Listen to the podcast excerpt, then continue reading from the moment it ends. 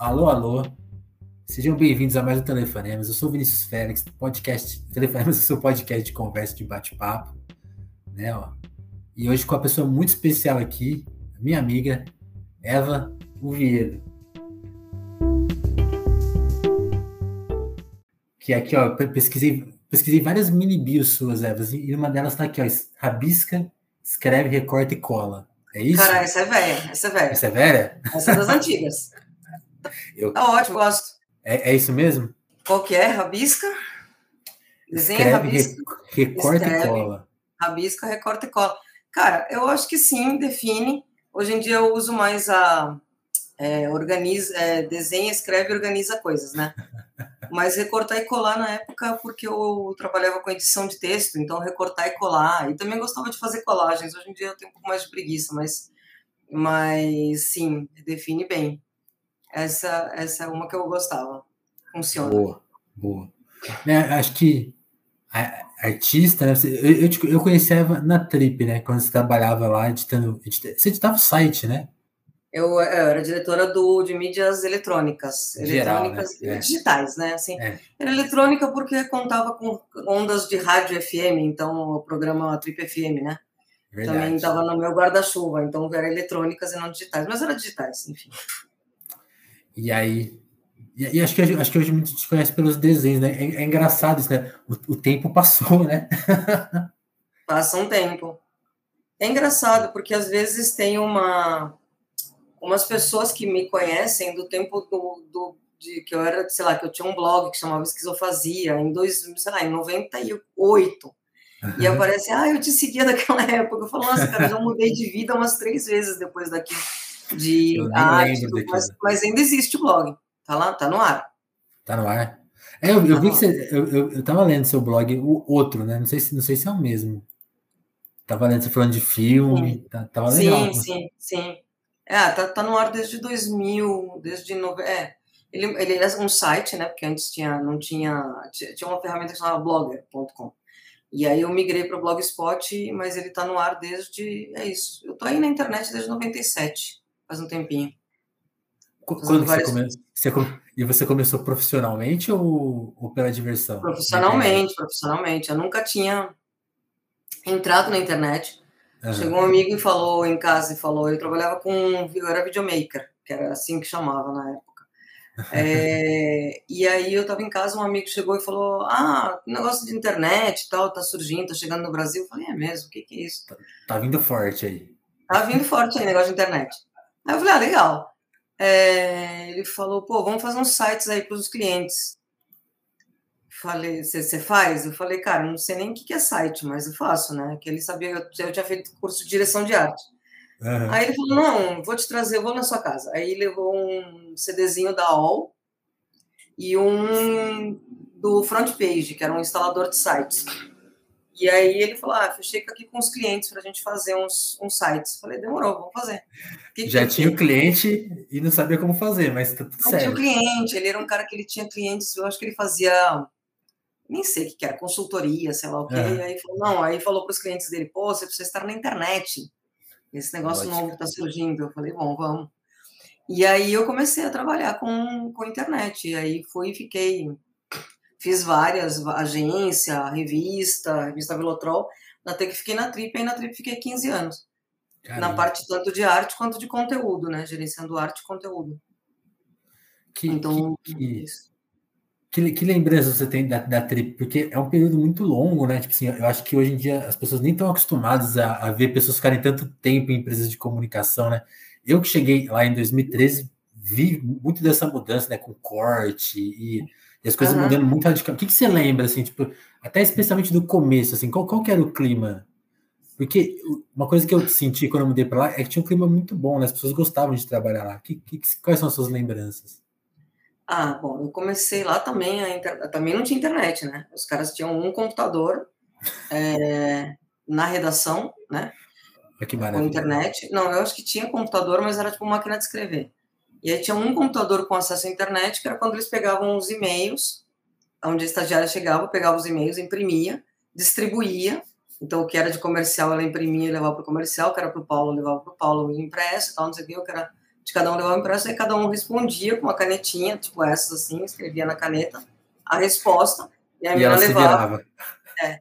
Então teve muita mudança e tal, de, de tudo, assim, a gente, e eu acho que legal da revista Trip, que ela era pioneira em muitas coisas, então, tipo, o primeiro site que eu entrei, quando esse meu amigo chegou lá com, com o CDzinho do UOL, da UOL, eu entrei no UOL.com.br.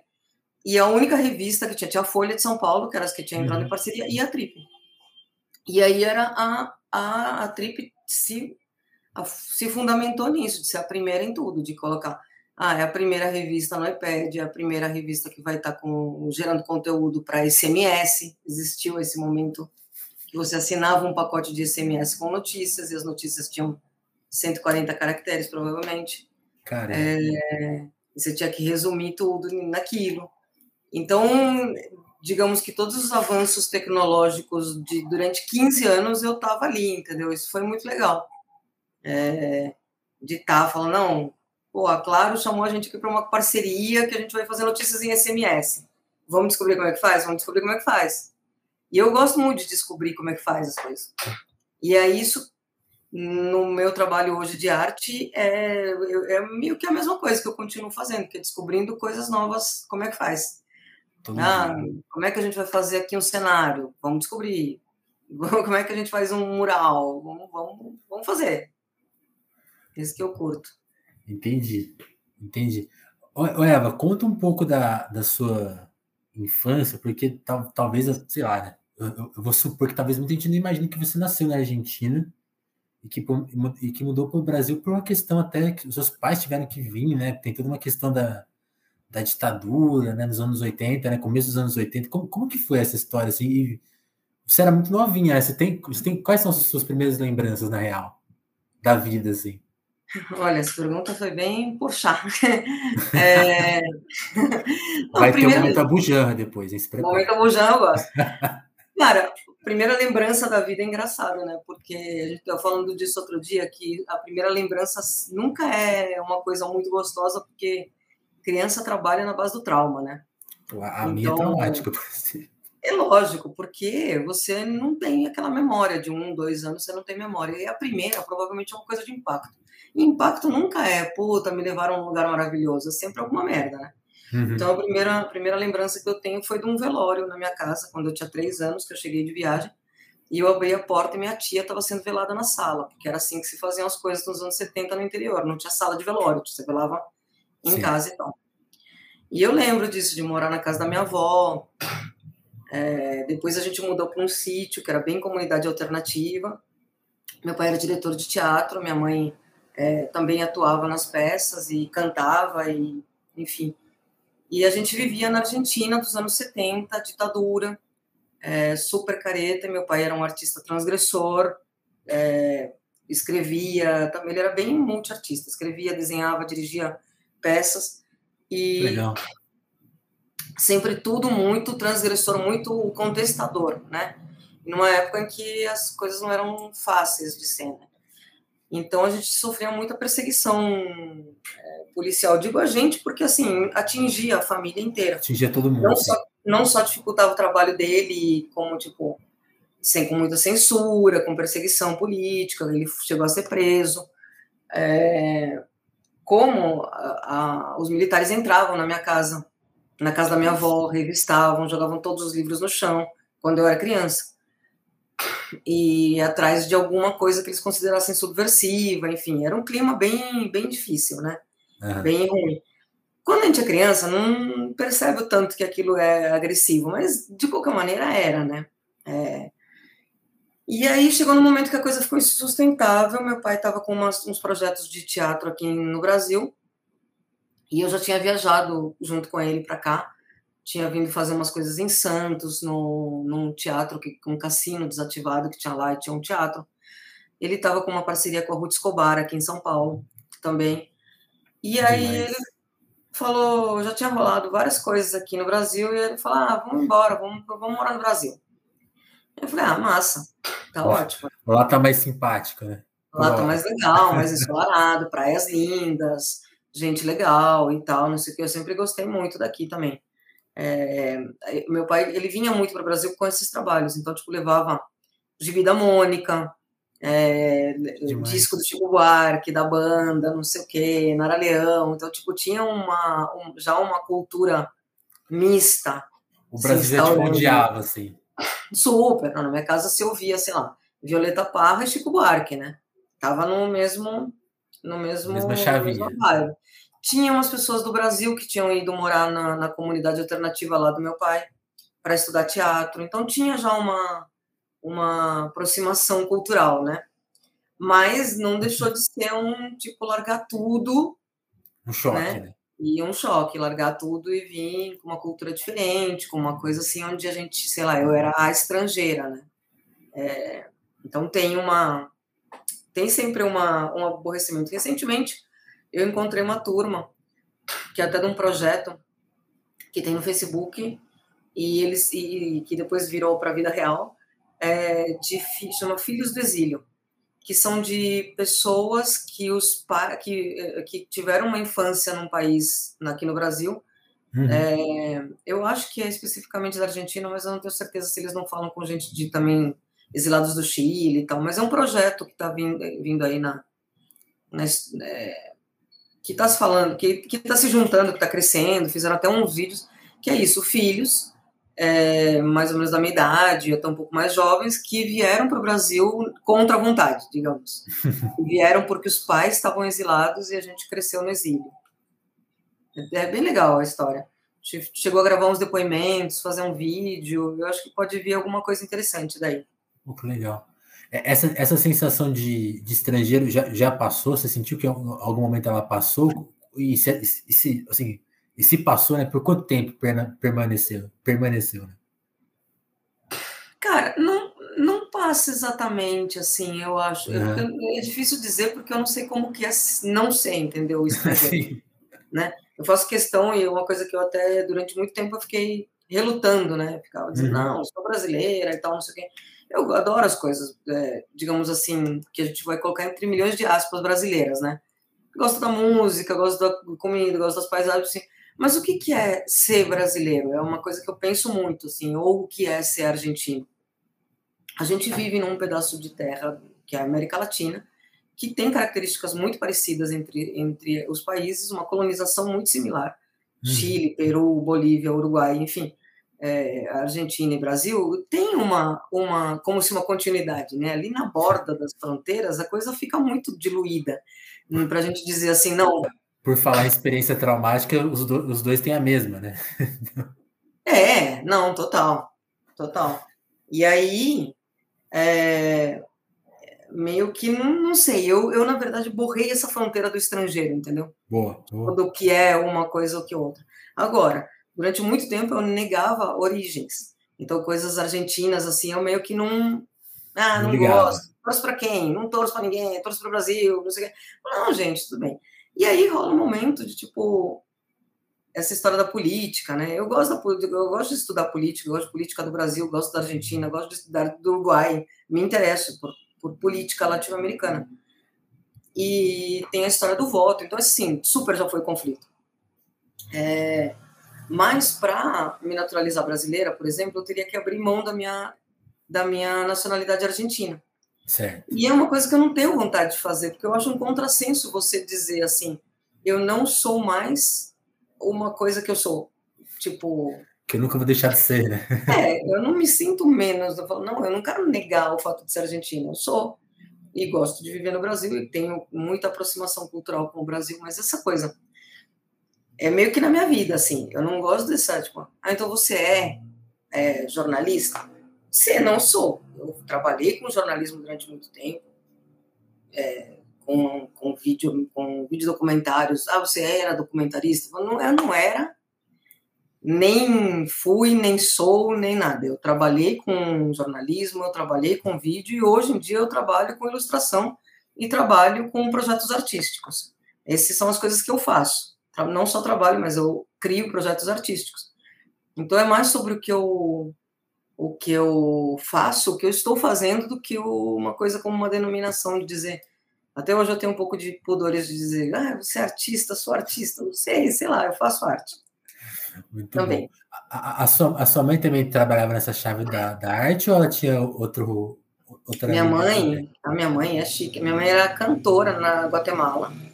Caramba. E cantora. Depois eu encontrei uns recortes dela recentemente. É, cara, ela era cantora assim, foda, tinha gravado uns discos e tal, e tinha ganhado um prêmio. Ela saiu de lá bem nova.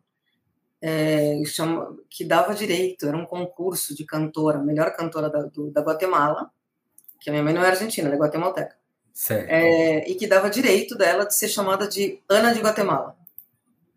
Sem sobrenome, assim, sabe? Uhum, uhum. Tipo, como alguém ganhar o direito de ser chamada Elis do Brasil. Certo, certo. Tipo assim. Só que aí ela foi. Uma responsa, né? É, responsa. Ela carregava ali o nome de Ana Maria de Guatemala.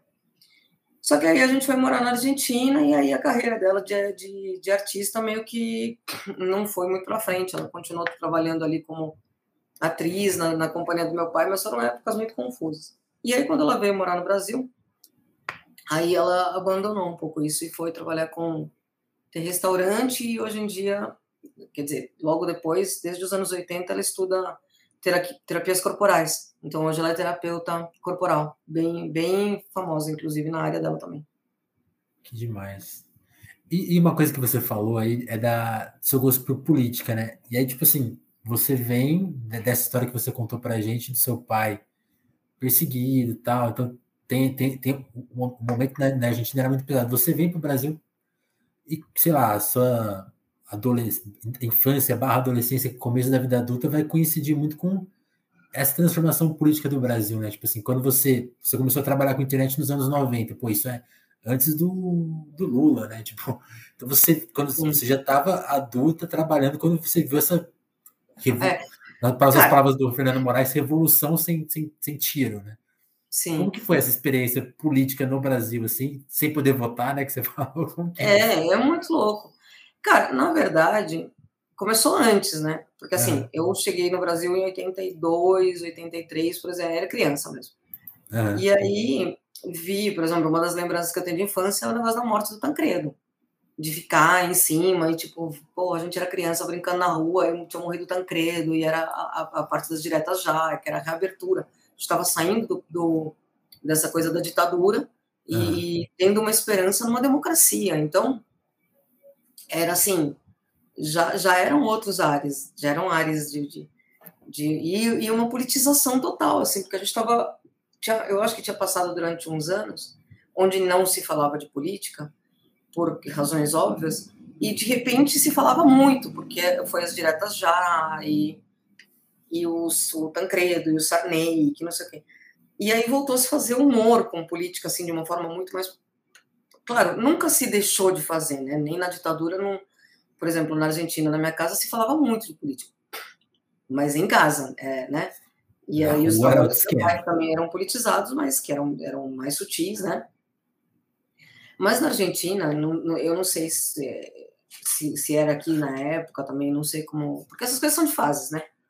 Se falava muito de Argentina, de, de política na, na mesa do jantar, entendeu? Então se juntam as pessoas para comer qualquer coisa e juntavam os amigos e não sei o quê, e era, ah, eu o Peron, ai, o não sei o quê, ai, a Evita, não sei o quê.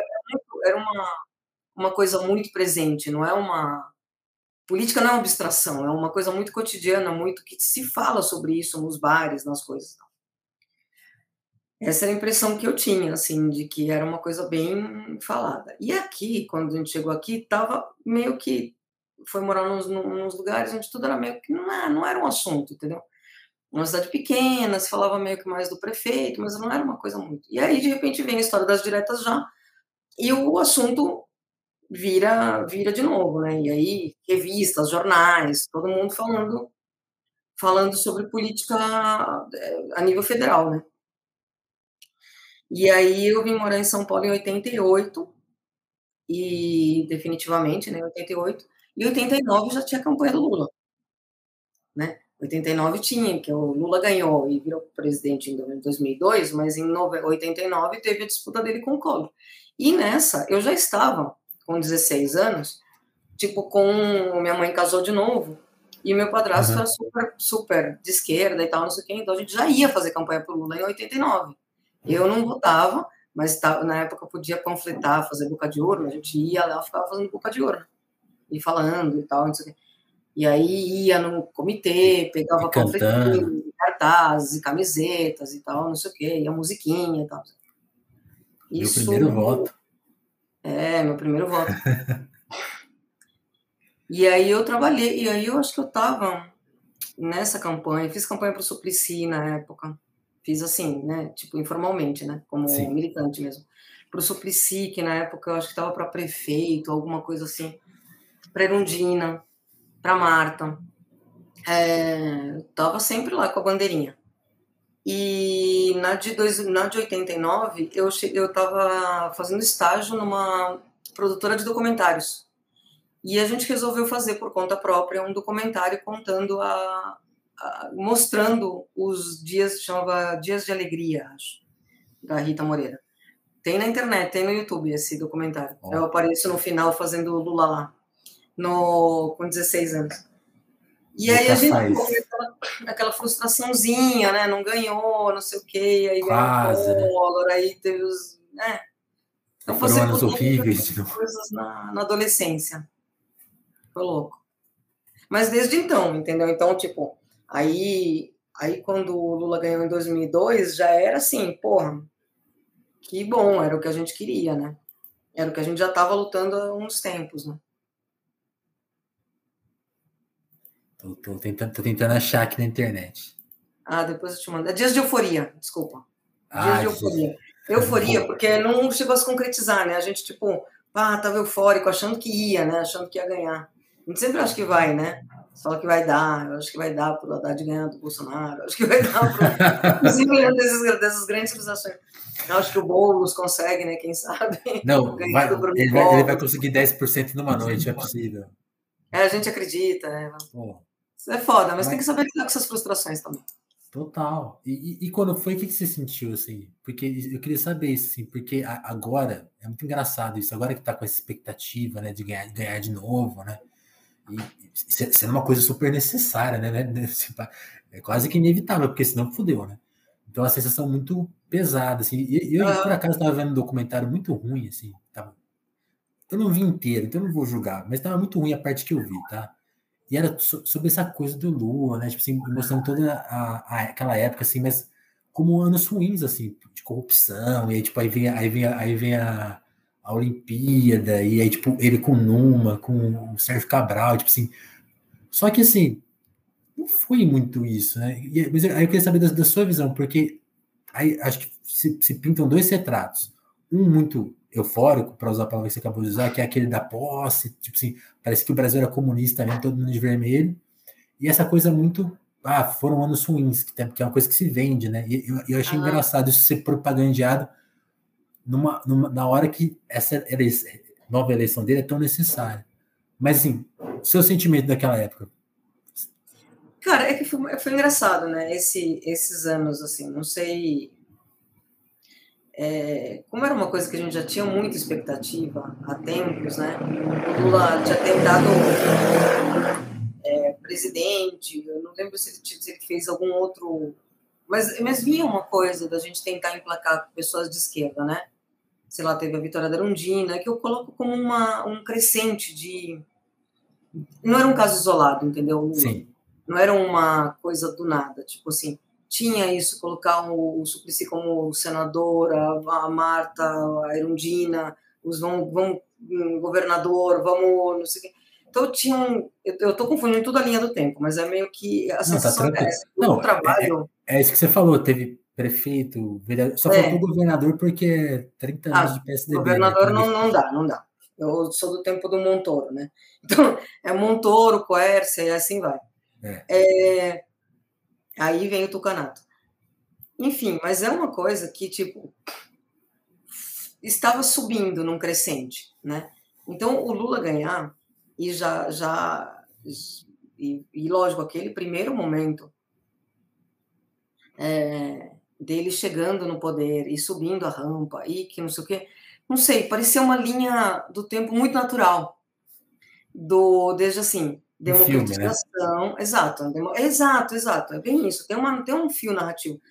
Teve a democratização, teve a história do Tancredo, o Sarney, o quase lá com o Collor, aí o Collor vai para o impeachment e não sei o que, era meio, meio que fluía que era normal de que tudo isso fosse acontecer, essa, essa esquerdização da, da, da, da consciência, porque eu acho que isso é mais importante até do que do poder em si, né? Valores do poder em si. Uhum. Você falar, olha, a gente tem uma maneira. É, uma vida mais plural, né?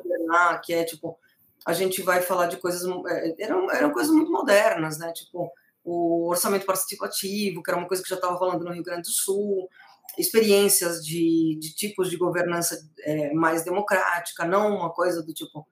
É, ah, o salvador da pátria. Não é, tinha uma construção de uma. E e de umas figuras que todas eu acho que combinavam, e isso que me incomoda um pouco na, na esquerda de hoje, principalmente no PT, que é o partido que eu mais tenho familiaridade, por conta disso, né? Tem um histórico desde 89 acompanhando e estando ali, votando, enfim. É, mas que às vezes as coisas é, não tem mais aquela unidade, assim, eu vejo hoje, eu não consigo, não sei, a gente tinha uma, uma expectativa, por exemplo, no, não era o Lula, era o Lula, o Dirceu, o Genuíno, o Gushkin. Eram pessoas que você falava assim: caramba, olha esses caras. Não, tudo bem, tudo homem branco, não sei o que era. Década de 80, né, gente? Mas que você olhava e falava assim: caramba, esses caras sabem que estão. Eles têm um, um plano aqui, uma, uma história, e, e não é só governo federal, é aqui, ali e tal, não sei o que. Enfim, só que a gente sabe que essas coisas têm que ser feitas concessões, tem que, né, ah, o vice não vai ser mais aquele, né, tem que ser um vice um pouco mais para o mercado, que não sei o quê. Então, essa trajetória também é um voo que vai assim, na, no filme, né, esses, essas pequenas detalhezinhos do roteiro. Vão sumindo é, um pouco, né? Eles vão sumindo ao longo da história. Mas eles estavam ali. Então, tipo assim, pô, quando escolheram o vice, que era um cara do mercado, já rolou um. Eita, mas isso aqui não era exatamente o que a gente estava falando em 89. Isso aqui já é meio. Não, mas tudo bem vamos, né? Essa sensação Alckmin não é nova para mim, é tipo, putz, mas tudo é. bem, vamos, vai. E, e vamos embora, e vamos embora. E aí ele ganhou, e tipo, meu, simbol, simbolicamente, aquele primeiro ministério do Lula, porra, aquilo lá é, cara, aquilo é para enquadrar, entendeu? Tipo, é. aquilo é incrível, num momento de, de 2002 de virada, era bem, bem disruptivo, né? Depois a gente vai ver, né? ah, não, olha só, isso aqui meio que desandou, mas é igual filme, né? Tem aquela cena do começo, aí você fala, pô, olha o que aconteceu. Os zumbis chegaram e morderam todo mundo. Levantaram. Acabou uma pessoa sozinha numa cabana escura. Não, é, mas foi interessante.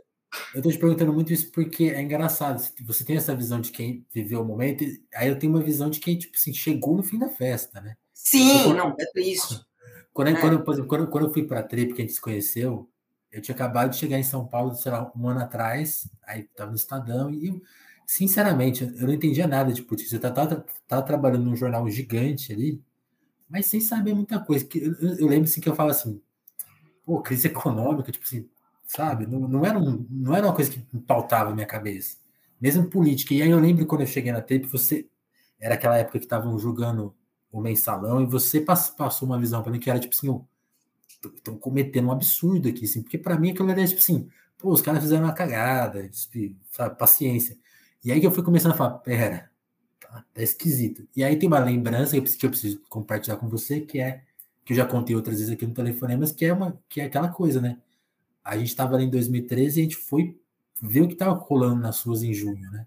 E aí eu lembro que aquela coisa estava crescendo, crescendo, e aí me pautaram um dia, não sei se você lembra disso, para ir nas ruas e foi no dia que a coisa ficou verde e amarela, assim. Eita. E aí eu lembro de entrevistar as pessoas, tipo, o que, você, o que você quer? E as respostas começaram a ser aquelas respostas que hoje, hoje tem documentário isso, né? Sim, ah, pela saúde, pela educação. E aí eu lembro que eu voltei com isso no dia seguinte, assim, falei, ó, oh, gente, é isso aqui, é. Aí você falou assim, não vai publicar.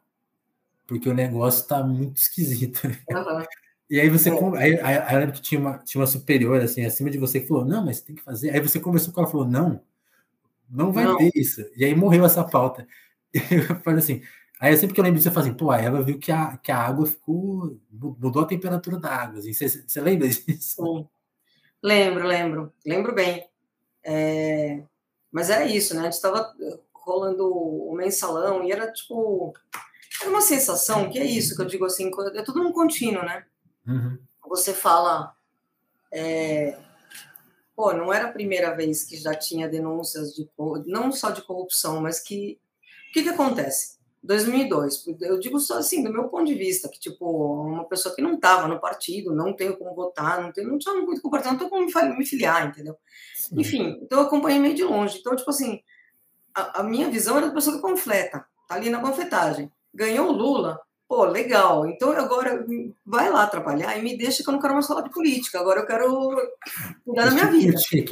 E aí foi aquela maravilha, dólar um real, não sei o quê. Eu falei, porra, tipo assim, aí eu fui curtir, entendeu? Porque também era, era gostoso, porra. Economia, pá, a minha vida também, pô, eu tava com um filho pequeno, não sei o quê. Então, meio que não é que eu afastei de política, mas que não era uma coisa assim. E aí você começa a ver.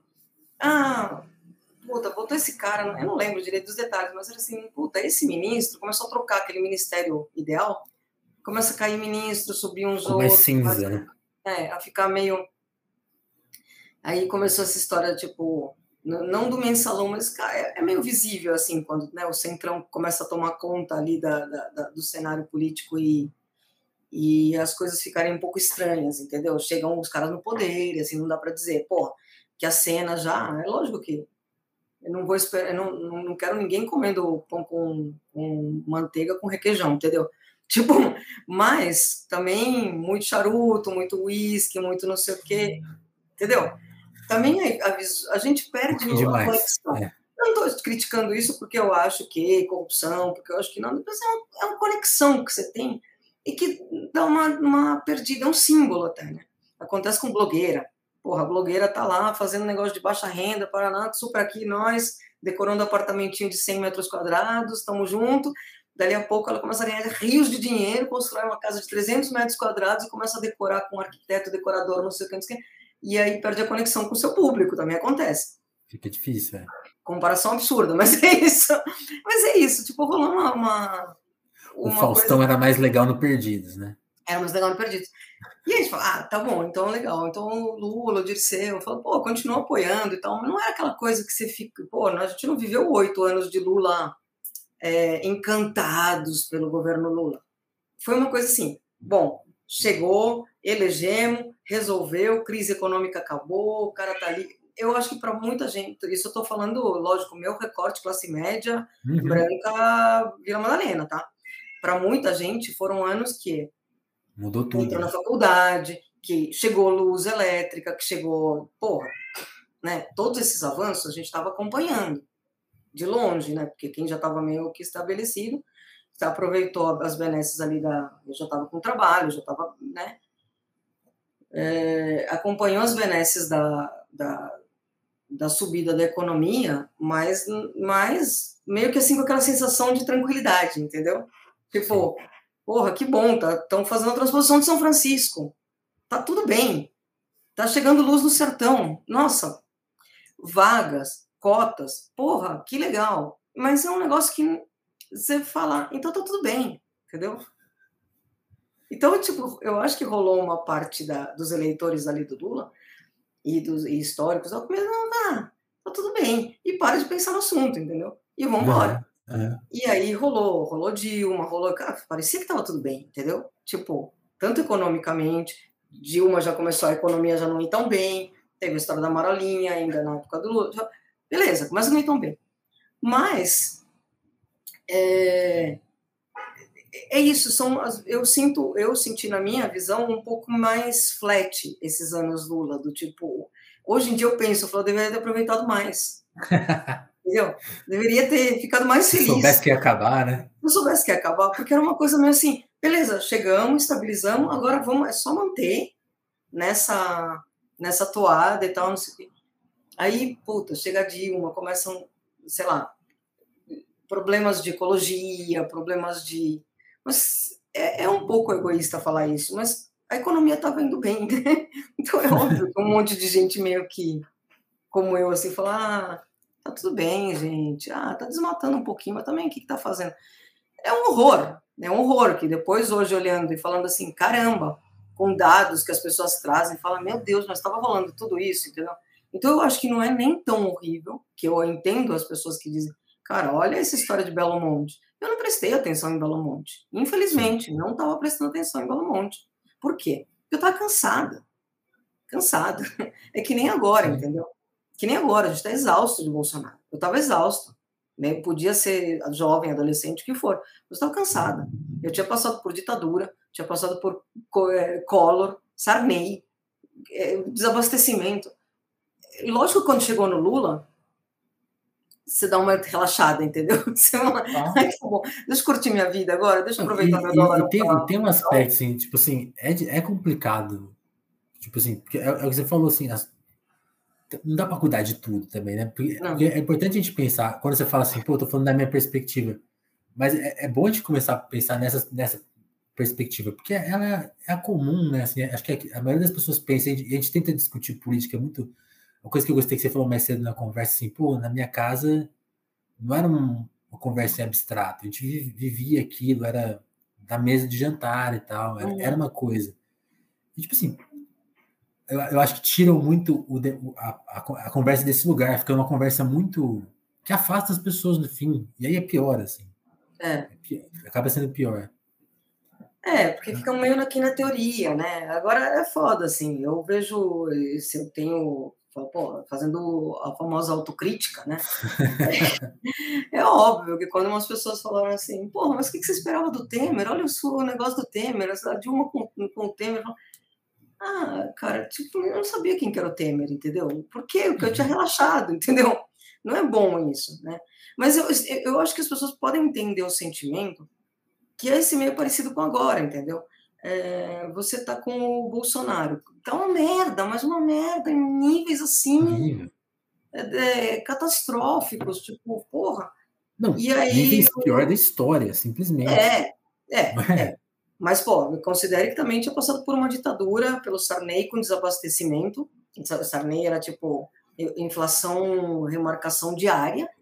Exato. E pelo Collor, né? Que também, pô, roubou, tipo, tirou a poupança das pessoas. Então, assim, Bolsonaro, eu acho sem dúvida o pior. Mas aquele momento é, não era fácil também. Era também. A gente vinha de um estresse pós-traumático de, de bem complicado. E aí. Que é uma coisa que eu acho muito louca, assim, porque as, quando a gente fala do jeito que você está falando, parece inesquecível, né? Mas parece, parece, as coisas que você falou da história ficando mais flat, Sim. não parece mais tão pesado, né? Mas não foi. É engraçado não, que as pessoas não é lembram. Eu, eu, fico com medo delas esquecerem o que, o que foi isso aqui agora, assim. Sim, é possível. É possível que esqueçam. Bom, 20% nem 25% nem entenderam, né? Até estão vivendo e estão achando que está tudo bem. É, eu acho que as pessoas esquecem o bom também, né? Esquecem como é que é uma economia pungente, como é que é a sexta economia do mundo, nem esquecem. Mas o, o fato de estar tá, de, de, desse estresse e tal, eu acho que assim também explica um pouco essa apatia de hoje, sabe? De você dizer tá uma merda. Uhum. Ah, o Lula tá aí. O vice vai ser o Alckmin. Pô, a gente sabe quem é o Alckmin. Pinheirinho, roubo de emenda. Cara, é, é assim. PM batendo em professor. Batendo em professor, metrô que não sai.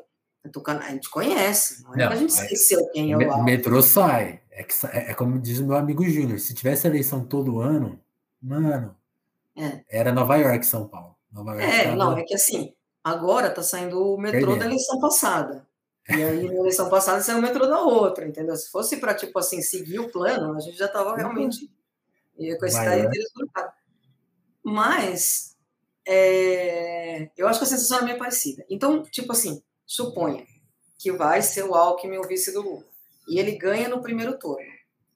Cara, a gente que está com esse estresse pós-traumático do, dos anos Bolsonaro e o negócio começa a andar, a gente vai dar uma relaxada. É natural. É, natural. acho. Aí não vai ficar compartilhando de cinco em cinco minutos notícias falando porra, Lula, entendeu? Esse ministro não, porque esse ministro não. A gente pode até falar, mas a gente assim, ah, tá bom, entendeu? É meio que, porra, pensa no que tava o Bolsonaro, deixa quieto, entendeu? E eu acho que também tem um pouco desse componente na, na questão 2013, 2014, Dilma e não sei o que, assim, das pessoas mais velhas, os petistas mais velhos, é, também, de falar assim, cara, e que aí eu acho que, que um, nem tanto ao mar, nem tanto à terra, é tipo assim, não vamos nem não protestar e nem vamos também perder o pé da realidade, entendeu? É, protestar contra a Dilma, maravilha, tem que protestar. Tipo, pô, eu vendo agora o negócio do, do, do Belo Monte, tinha que ter protestado mesmo, tinha que ter protestado mais nesse ponto, entendeu? O que pegou em 2013 é que, é que a pauta foi diluída, foi confusa, foi apropriada, entendeu? Então, é, e não perceber isso logo no primeiro, na primeira, no primeiro cara que falou ali, ah, é, sem bandeira de partido, é, foi ingenuidade, entendeu? Sim. Mas é natural. É, não, eu tivesse, entendeu? Que bom, ter que é, eu não, acho que a gente tem que aprender com isso, entendeu? De tipo, fazer uma oposição ao governo Lula se precisar, de não é uma oposição, eu, eu não gosto de coisas assim, tipo, mas tipo uma exigência de uma correção de rota, se for o caso, entendeu? Tipo, Total, tipo, é, o, o, apoio, o, o, é, RT apoio crítico. RT crítico. A gente tem que aprender alguma coisa com a história, entendeu? Total. É, com quem que estão os interesses. E eu digo isso assim, desde uma pessoa que viu o impeachment do Collor, entendeu? Porra, de repente tinha interesses ali que a gente não sabia, entendeu? Não imaginava. É, é bem cansativo isso. É, não, mas isso, isso sempre acho que vai, sempre vai me impressionar. Você ter percebido, pô, ah, é, isso aqui não, não é o que está aparecendo, porque tem gente que não entendeu até agora. Você falou de coisas que não entendeu até agora, isso, esse movimento foi uma coisa que. Sim. Acho que muita gente não Ah, entendeu. não, esse a gente entendeu bem rápido. Eu não lembro qual foi a que você foi cobrir. Mas. Foi, foi, uma, foi uma da, da comemoração. Acho que era da comemoração. Foi o dia que revogou. No, na, na anterior. É. Que foi, que foi, foi, foi uma que terminou com as pessoas cantando no Nacional. Ah. De verde e amarelo. E. e antes já, mas antes já tinha uma que, que quando deu briga. Ah, verdade. Não sei, não lembro se foi a mesma. Será que foi a mesma? Mas eu, te, eu também estava na que deu briga, assim, que, as, que chegou a turma do PT, as pessoas começaram a falar sem partido, sem partido, e aí deu um quebra-pau assim na minha frente, assim. Sim. Teve essa. Essa foi consolação. Eu tinha ouvido notícias sobre essa, e aí quando rolou a do verde e amarelo, cantaína, eu falei, bom, é muito fácil, né, gente? Tipo, esse, nunca. E aí isso que eu fico puto, às vezes quando a galera começa com essas coisas nacionalistas e, e tal, não sei o que, às vezes parece que a gente, quando começa a falar de América Latina e tal, tá sendo super ai, hippie, não sei o que, tarancon, que é uma coisa assim. Existe um projeto de cultural de fazer com que a União Latino-Americana é, se perca, entendeu? Que seja considerada uma coisa cafona, que seja uma considerada ah, essas coisas, não sei o quê. No Brasil se zoa boliviano, se fala mal de, de cultura argentina, de mal de cultura chilena. Ah, a gente é ensinado a odiar a Argentina é ensinado a odiar, porque o cara da flautinha é da Praça da República, porque a Mercedes Sosa é um negócio cafona, porque, sei lá, o gorrinho, porque não sei o quê. É, isso é um projeto de, de poder, de, de desunião, é um projeto imposto cultural para deixar as pessoas desunidas, para dizer, não, então o brasileiro que é legal. E aí eu acho que a gente tem que tomar cuidado com os discursos todos que são passados o tempo inteiro, porque os discursos que são passados, tipo, é isso aí, brasileiro é assim mesmo, brasileiro gosta de cerveja de samba e, e não liga para política. Pra, quem interessa falar isso? Ah, brasileiro não liga para as coisas dos outros países, não se importa, não gosta de, da, da, língua espanhola. Ah, a gente aqui está Isso tudo é um projeto político de que a gente tem que comprar, entendeu? E que Exato. ou dizer, ah, não é aqui, Legal. é diferente de lá, entendeu? Pô, se você for olhar os problemas da, da América Latina, são todos muito parecidos. Então vamos começar a olhar um pouco para fora, para o lado, porque a gente parece muito mais com se parece muito mais entre si do que referências do não, mas na Finlândia é assim o assado. É, é, muita, é muita vontade de ser americano, né? Verdade. É muito. E aí essa, essa coisa patriótica, não sei o quê, além de ser americanoide e tal, não sei o quê, ele traz esse tra, traz essa coisa de per, perda de força. E, meu, nenhum eu não vi até hoje nenhum projeto que seja nacionalista, patriota, não sei o que, que não seja de extrema-direita, cooptado pela extrema-direita em algum momento. Então começou muito, ai, cantou o hino, se emocionou com o hino, enrolou na bandeira, não sei o que, e não tem a ver com futebol, pode desconfiar porque vai vir merda. Vai dar bom. Quer dizer, vai, vai dar, dar ruim. e assim, e, e, tem gente que não se toca, porque fica nessa. Vamos respeitar. vamos resgatar as cores da bandeira brasileira, vamos resgatar. Porra, vamos estudar um pouco de história. As cores da bandeira brasileira não são o que. Cara, Alô, é, são... família Bragança Orleans. Como é? Orleans é, exato. Não, não vamos romantizar coisa que não é romantizada. Eu sou, eu, eu sou a favor né, de meter uma faixa preta por uns mais 500 anos, assim. Ou oh, lembra? lembra não, lembra. Tem que lembrar. E, e, e, é, e, é, por causa dessa, não é por causa das outras, não é por causa dessa aqui, que teve agora. Mas, Eva, você falou da, da Trip, a gente falou de 2013, pouco depois você teve essa. Você, foi, demit, foi, foi demitida, né? E você. Foi nesse momento que você pegou e encarou a, a, o trabalho de artista como a sua prioridade. Assim. Eu, eu, lembro, acho que foi um tempo que a gente ficou um pouco afastado porque por causa do trabalho, né? A gente se vê menos, mas eu acabei acompanhando essa transição. Como, como que foi essa transição? Tipo assim, foi, foi fácil, foi difícil? Você achou que, que ia dar certo? Porque hoje é muito legal a gente te ver estabelecida com o site, com os, com os livros, com as ilustrações, com os freelas. Agora, essa semana estava na, na, Globo, né? Ainda tá, né? Todas as manhãs lá no Encontro, sua arte.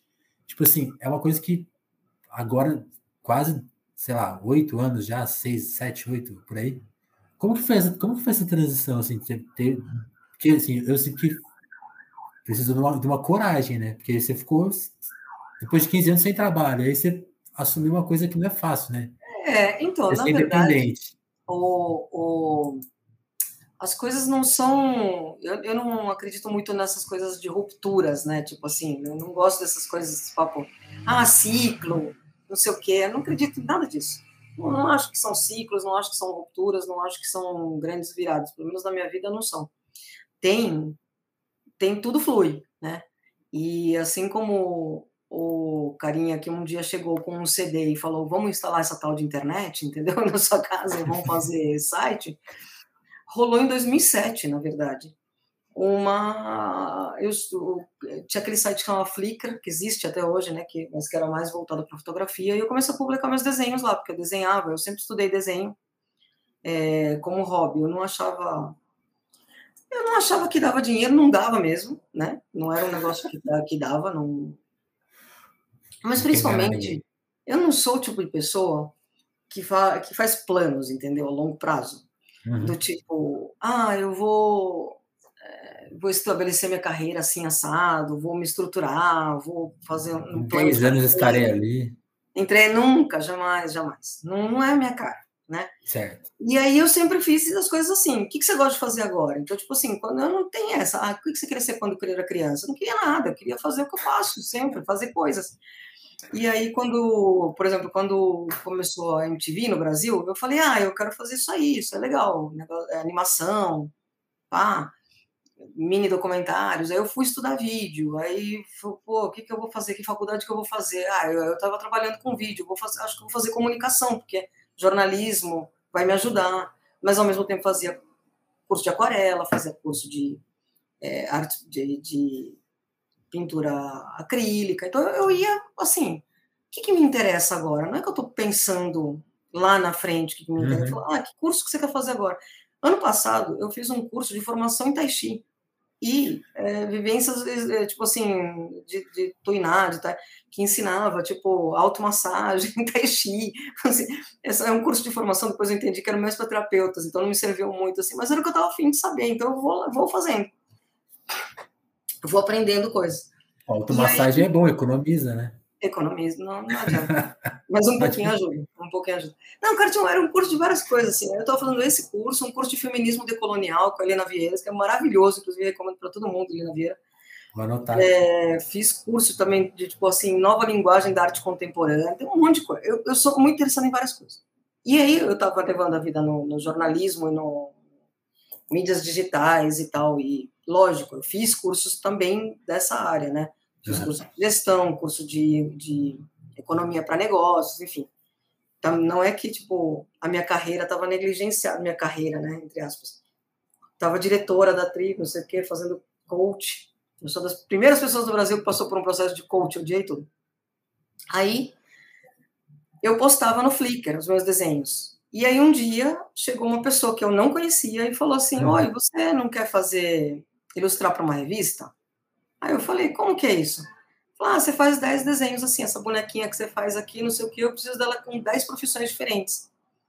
Pintora, jornalista, engenheiro, não sei o que. Eu falei, bora, vamos lá, paga quanto? Pagava bem, era da revista Unilever, vambora, fiz.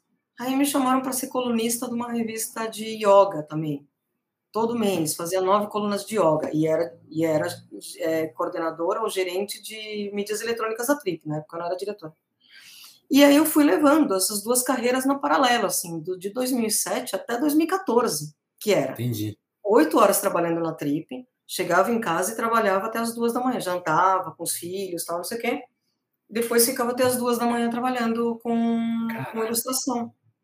Oh, então, é, eu ficava, fazia dupla jornada. É, tudo bem, na Trip entrava às 11 da manhã, era isso. na Trip sempre, né?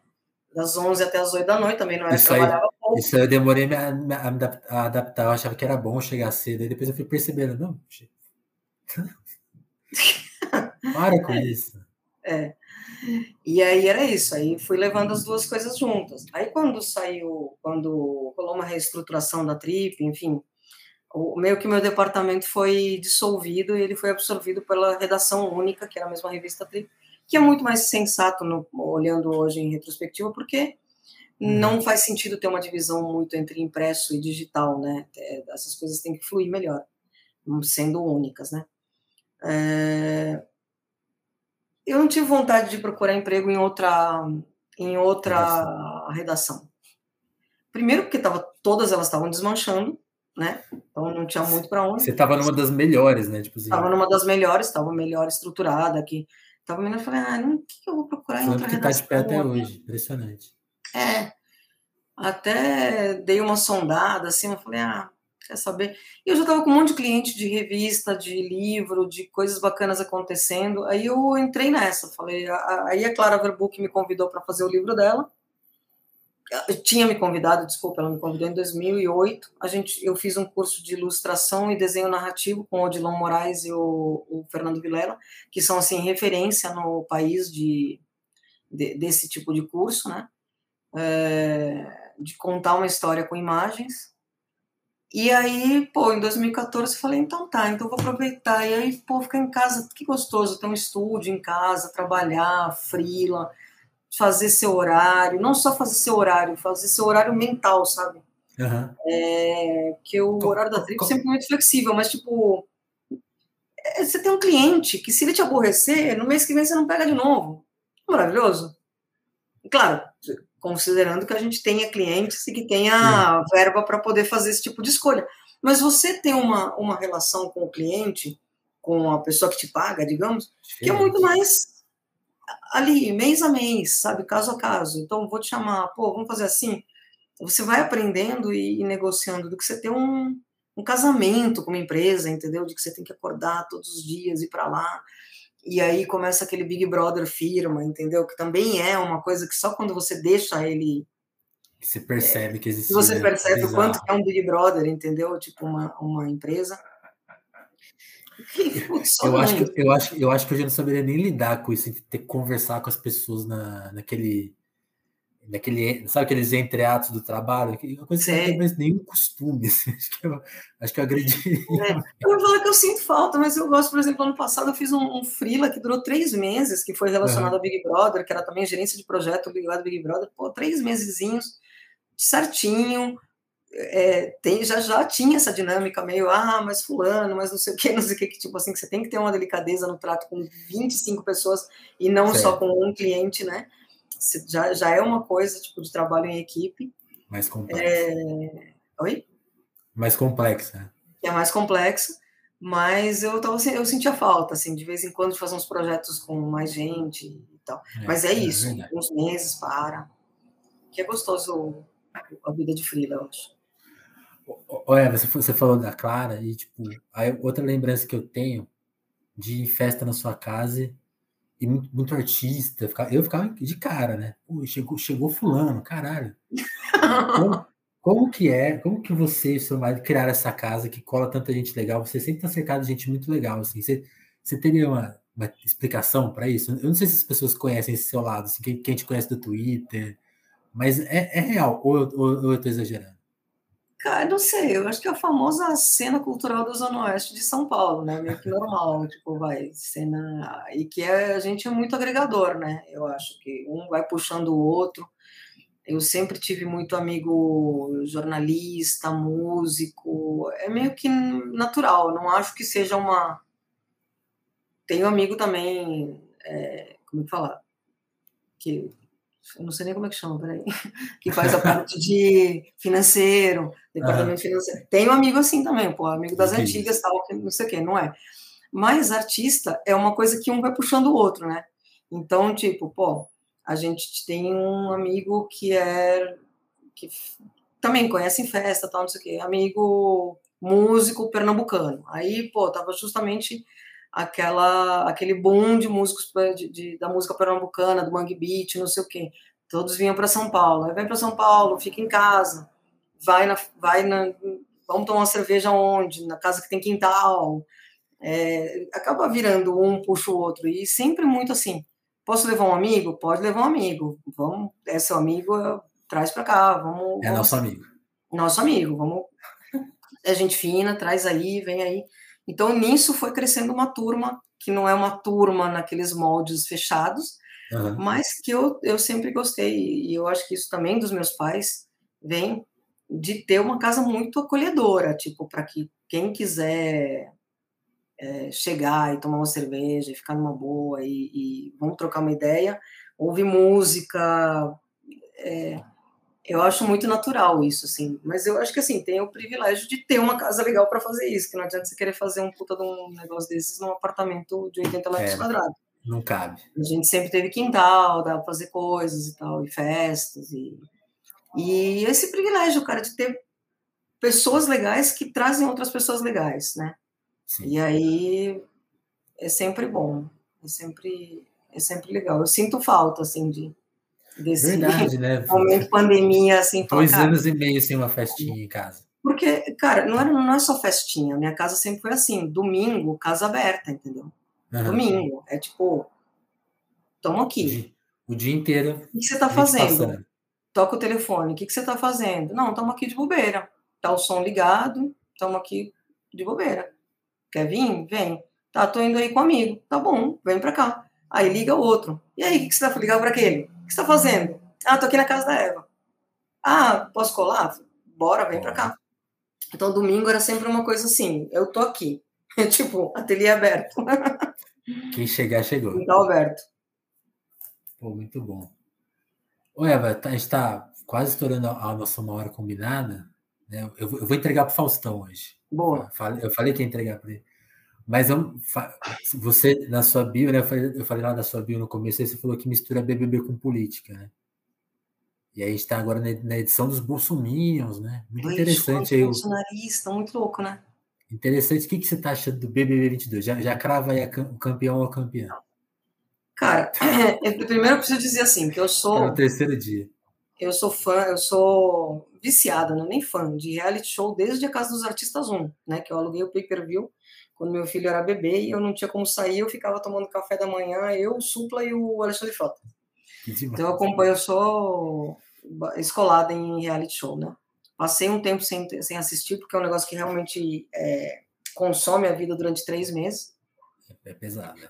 Mas, enfim, eu tô achando interessante porque essa edição tá do jeito que eu gosto de acompanhar aqui, odiando todo mundo.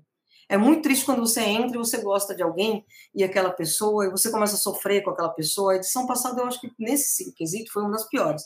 Porque eu gostava das pessoas, eu gostava da Lumena, e eu via elas fazendo merda. Gostava do Lucas e via ele. Nossa, Nossa Lucas, cara, eu fiquei muito triste. o eu... sofrimento, eu ia dormir preocupada, igual mãe que o filho não chegou em casa. Eu falava, caralho, esse moleque então, eu, eu gosto de não gostar das pessoas, entendeu? Eu prefiro okay. não gostar. Estou um pouco preocupada que vai ter uns dois ou três ali que eu tenho uma simpatia, mas eu prefiro é não verdade. gostar. é melhor falar assim, não quero nem manifestar muito, mas, tipo, é, o certo é, são 20 pessoas, como sempre, eu acho que, não, não lembro quem que era que dizia isso, são 20 pessoas se humilhando por um, real, um milhão e meio de reais, não tem que ter pena delas. Sabe? Elas sabem, tem 20 anos de história, elas sabem onde elas se meteram, elas sabem o que, que elas querem. Se elas não sabem, deviam ter pensado melhor antes de fazer isso. Eu, ontem uhum. eu até tentei isso. Acho que devia entrar depois dos 25, porque a pessoa já está um pouco mais formada. É. Pessoa com 22 anos, eu fico realmente falando, cara, essa pessoa não devia estar tá botando a vida dela para jogo desse jeito, mas, né, é, tudo bem. Então eu sofro. Ontem, ontem eu fiquei em choque, porque eu vi a menina contando uma super história, assim, aí eu falei, cara, ela viveu pra caramba. Aí ela, pô, tem 22 anos. Eu falei, não é possível. Não, não é, não é possível. E aí, sim, o fato de ter um monte de bolsonarista, é, eu acho bom, quero mais é que eles todos se explodam, entendeu? Tipo, vou, vou ficar feliz de ver eles sofrendo do começo ao fim. A edição passada foi sofrida, porque eu realmente gostava de todo mundo ali, gostava do Gil, Gil me fazer sofrer, todo mundo me fazer sofrer. Até quando, tipo assim, eu gostava de alguém tipo a Sara, e aí é, ela era bolsonarista, negacionista, aí você sofria, porque eu sofria assim, de coração partido, sabe? Tipo, um relacionamento que fala. Teve, teve, Deus, uma, teve, uma, teve essa noite que o Brasil dormiu amando a Sara e acordou assustado, né? Sim, eu acordei. Que porra, que saco. Foi muitas emoções. Mas se eu, se eu odiar todo mundo, tá no lucro. Agora tô, tô aí comentando. Mas é isso, esse aqui eu não fiquei nem com vontade de assistir hoje. Começou o primeiro dia, eu falei, nossa, que preguiça de ligar o pay-per-view. Não vou nem. Acho que vai ser bom, vou me concentrar na minha arte. Deus queira. Né? É, vamos, vamos ver, vamos ver.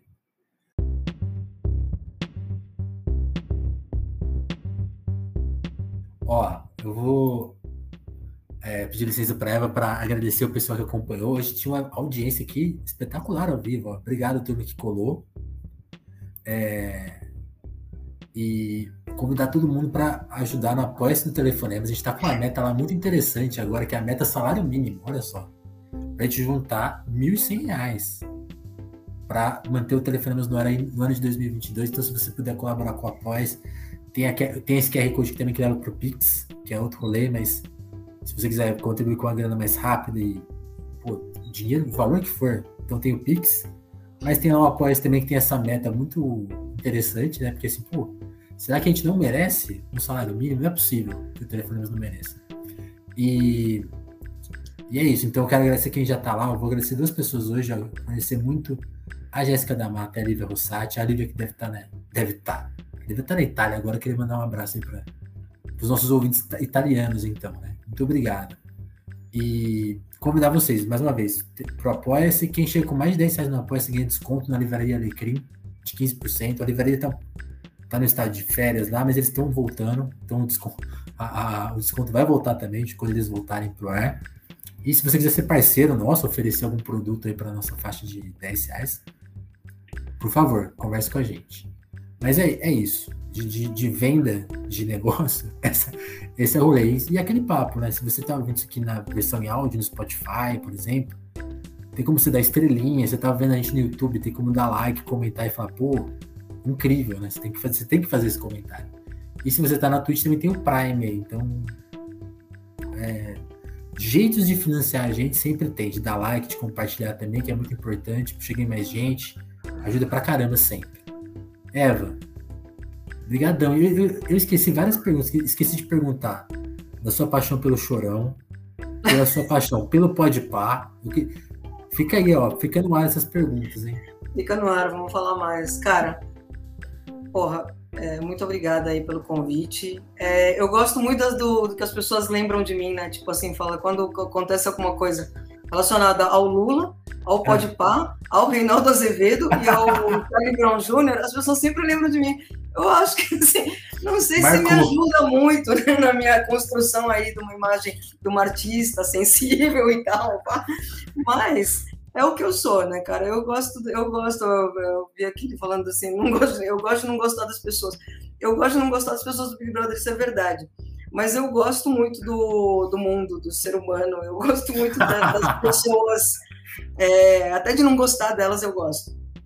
Bom e assim, porra, esse é. Reinaldo, é isso, Reinaldo Azevedo, gosto do Lula, gosto do, do Pode Papo, porque grandes, grandes seres humanos, e o Chorão é isso, essa coisa meio bruta, meio romântica. É, pode não parecer, mas eu tenho mais em comum com eles do que, do que aparenta. Que demais. Esse pequeno caos. Muito bom, gente. Não Obrigada a todo mundo que assistiu. Vi aqui pessoas, legal. Contribuam aí com o salário mínimo, do, pelo amor de Deus, do Telefonemas. Merece muito. Valeu. Obrigado, gente. Ó, Telefonemas. Terça. Eu sempre esqueço as datas. É terça, quinta e sábado nas plataformas de áudio e no YouTube sempre segunda, quarta e sexta. Então cola lá sempre que tem episódio novo nessa frequência. Turma, obrigado. Segue no Instagram, Eva Viedo. é verdade. Eva, no Twitter e no Instagram, por favor, ativa o sininho. Beijo, gente. Um abraço.